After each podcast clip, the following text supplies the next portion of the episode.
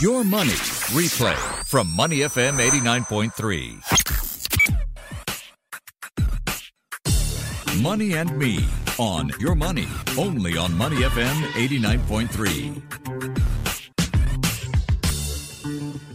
It's time for Money and Me. This is part of Your Money where we get tips on how to grow your savings, your hard earned money, and make smart investments and spot the latest trends in the stock market and the best and the brightest savings in the investment business. Today, I'm speaking with Tay Hui Ling, portfolio manager of the Inclusive Value Fund, and she's going to help us understand what Quant Value Fund is all about and how we should go about investing in Inclusive Value Fund. And to find out a little bit about Hui Ling's transition from journalism to portfolio management, uh, welcome and good morning, Hui Ling. Thanks. We were just talking about, uh, you know, it's my first time here on Your Money, and uh, Hui Ling is a veteran here at SPH. Yeah, for more than 22 years. Wow, at the Business Times. Correct. So there's a lot of insight we can gain from Hui Ling, Of course, first of all, how did you manage to raise $100 million for Quant Value Fund in a year? I guess when we launched in 2017, there was a lot of money in the system, right? So uh, interest rate was low. People mm-hmm. didn't know where to put the money. Property prices were high, and then rental yields were low. Okay. And then yeah, there was a lot of supply coming onto the markets, and then the government were putting in place the property cooling measures. So people were looking around where to put their money, and then some of them they had uh, bad experiences with uh, some financial products, especially during the global financial crisis. So they're a bit cautious. So some of them they have also been trying to uh, manage their money on their own, mm-hmm. and then they found that they've been getting mediocre results. So when something came along, somebody that they can trust, then they are open to trying it out. So our proposition is that we only get paid when we deliver positive returns to investors. So I guess investors like that because they've been getting the short end of the stick from large financial institutions for a long time.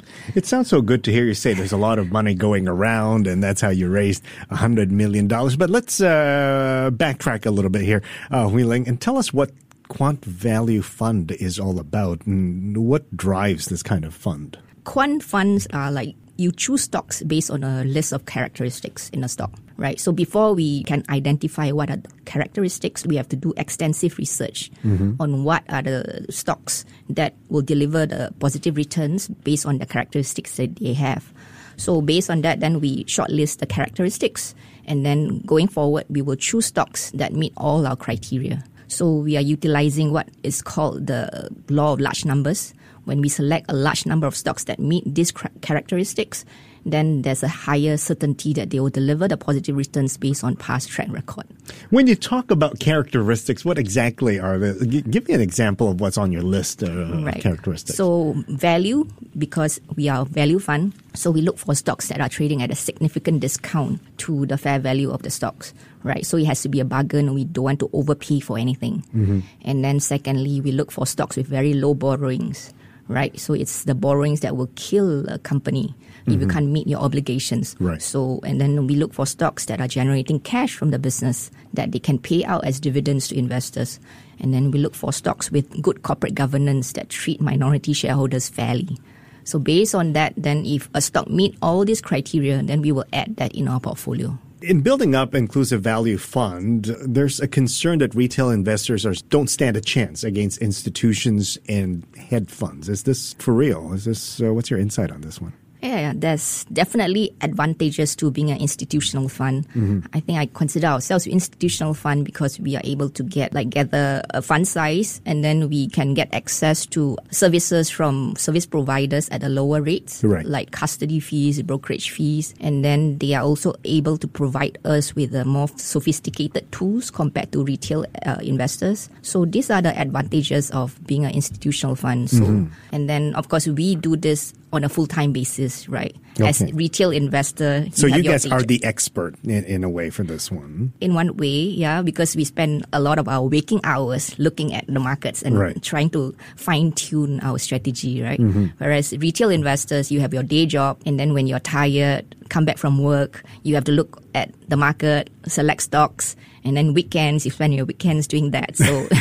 And sometimes you decide things based on your own personal uh, perspective and emotions Correct. without looking at the bigger picture like you guys can. Yes. So ours is more systematic. We have done the research. We know kind of like what kind of things to look for in a stock. Hmm. Whereas retail investors maybe they hear said, hey, that company Yeah, sounds tips, good. I'll yeah. buy into Correct, it. Or correct. this company sounds like it's a good deal. I'll buy into it without knowing really what's going on. Because Yeah. In a way, there is no way for retail investors to do intensive research. Yep. But having said that, there are people whose interest is in this area. So they will spend a lot of their free time actually reading up and honing their skill in this area. So I guess for them, there's a lot of satisfaction also when they pick the right stocks and then they get the returns that they, they like. So it's a lot of a learning experience and hmm. valuable learning experience for them as well. So there's pros and cons. It depends on your interest. But the average retail investor does it as a hobby, right? As a sort of. Yeah, the, some they try to beat the market. Yeah, but without the proper system, the proper process. Okay, so that's where Inclusive Value Fund comes in, and you focus on stocks, that trade below fair value as well. Um, to illustrate this, would be you know a fair value of one dollar per share in a stock that is trading sixty cents, uh, for example. Is this something you would consider in the fund then? Yeah. So like I said, the one of the criteria we look for is Not valuation. yeah, right? yeah. The price versus the valuation. So how do you even value a stock? Right. There's so many ways. Yeah. Yeah. Some people look at the earnings, project the earnings But over it's not just that. Yeah.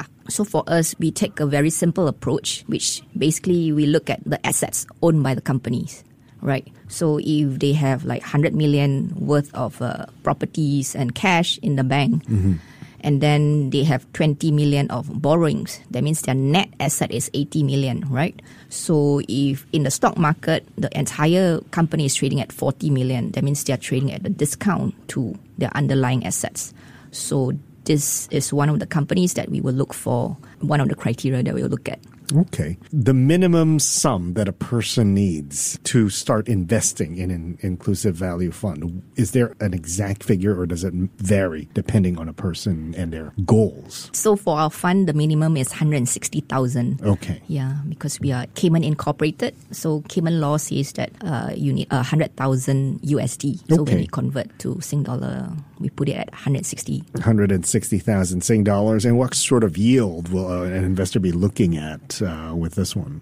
So in normal market conditions, our process is supposed to deliver 10 to 12% over the long term, Okay. And Yeah. long term, meaning how many years?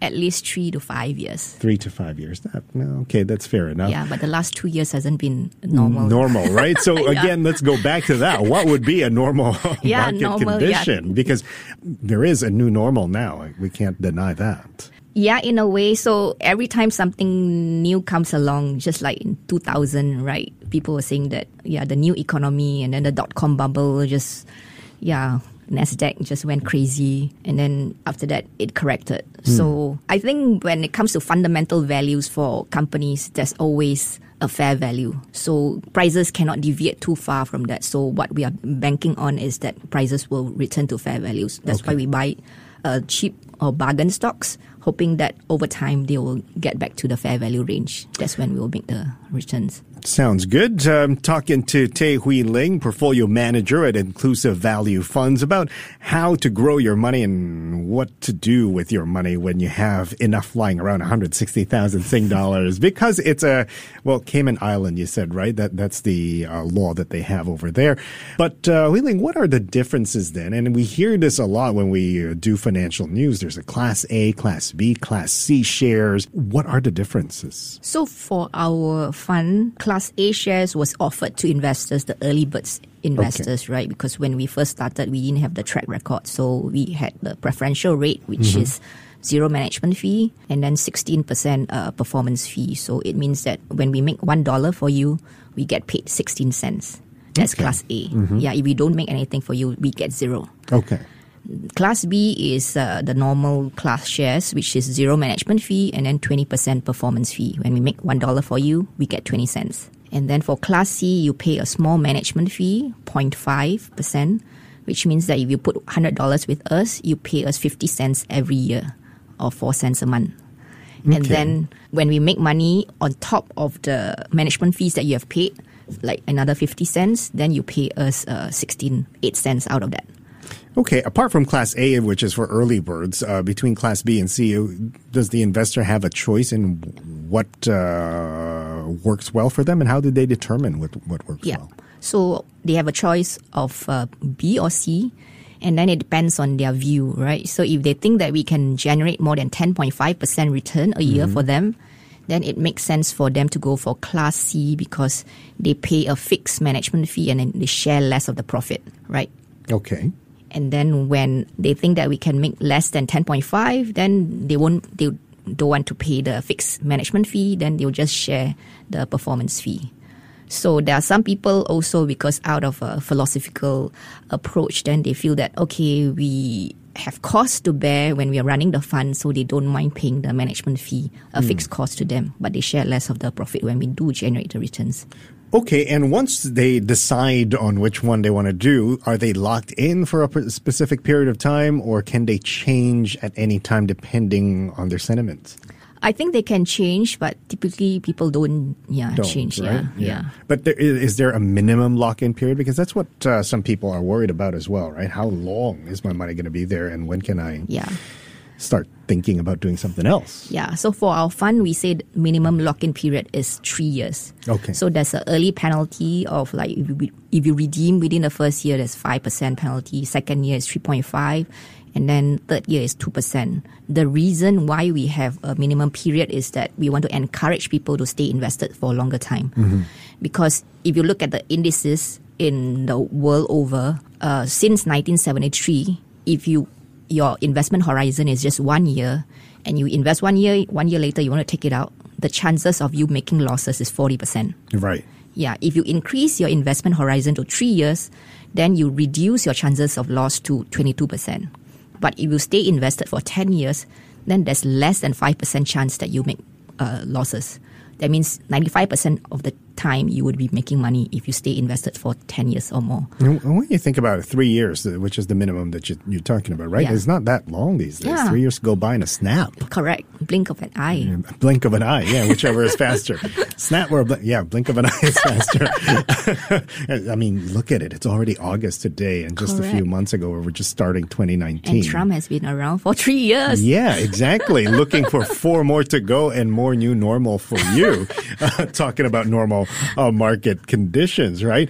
Um, so now the thing that most investors will ask you about is what kind of returns am I looking at? Yeah. So yeah, normal conditions, ten to twelve percent.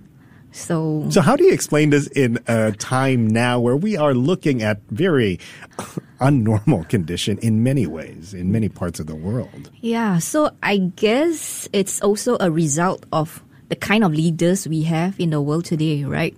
So you have But again, it's unpredictable, right? Yeah. Because uh, every. Okay, let's just focus on the United States, for example. We don't know what the people in, in middle America are thinking right now, and we are expecting four more years of Trump. That versus a more stable China, perhaps. How do you balance this out? To, and how Mm-hmm. Do you explain it to investors? So I guess when the volatility has been around for like two, three years, people get accustomed to it mm-hmm. and then they will value stocks in a like a normalized way. So it's only when it is happening, people are still uncertain, then they are a bit jittery. So market get depressed. So when there's more clarity, like maybe next year after the election campaign is over or yeah, people would be more certain on what's going to happen in the markets. and sit on it for the long run, as you said. The Yeah. longer you're so all this volatility comes and goes, changes happens all the time. People can never predict. But So- what we know is if an asset is undervalued, Mm-hmm. then over time, at certain points, somebody is going to offer a fair value for it. So Right. it depends on the timing. So only invest money that you're willing to uh, sit, uh, let it sit for a long time. Yeah. And uh, that would be, uh, I guess, the most prudent advice uh, Yeah. that you would give. Yeah. Yeah, people, if you're saving for retirement and then your horizon is pretty long, even for people who are already retired, and then you have like a, huge cash hot, you can allocate some to equities fund, which Okay. are managed very prudently. All right. Thank you very much, uh, Hui Ling, for sharing your thoughts uh, with us on Money and Me. And of course, if you want to hear more about uh, uh, Hui Ling, she is uh, going to be at uh, Money at Work this Friday at the Mercedes Benz Center. It's happening on Alexandra Road, and you can meet uh, Hui Ling up close and personal. Follow up on some of the topics uh, we talked about here as well on Money and Me. You're listening to. Before acting on the information on Money FM, please consider if it's suitable for your own investment objectives, financial situation, and risk tolerance. To listen to more great interviews, download our podcasts at moneyfm893.sg or download the SPH radio app available on Google Play or the App Store.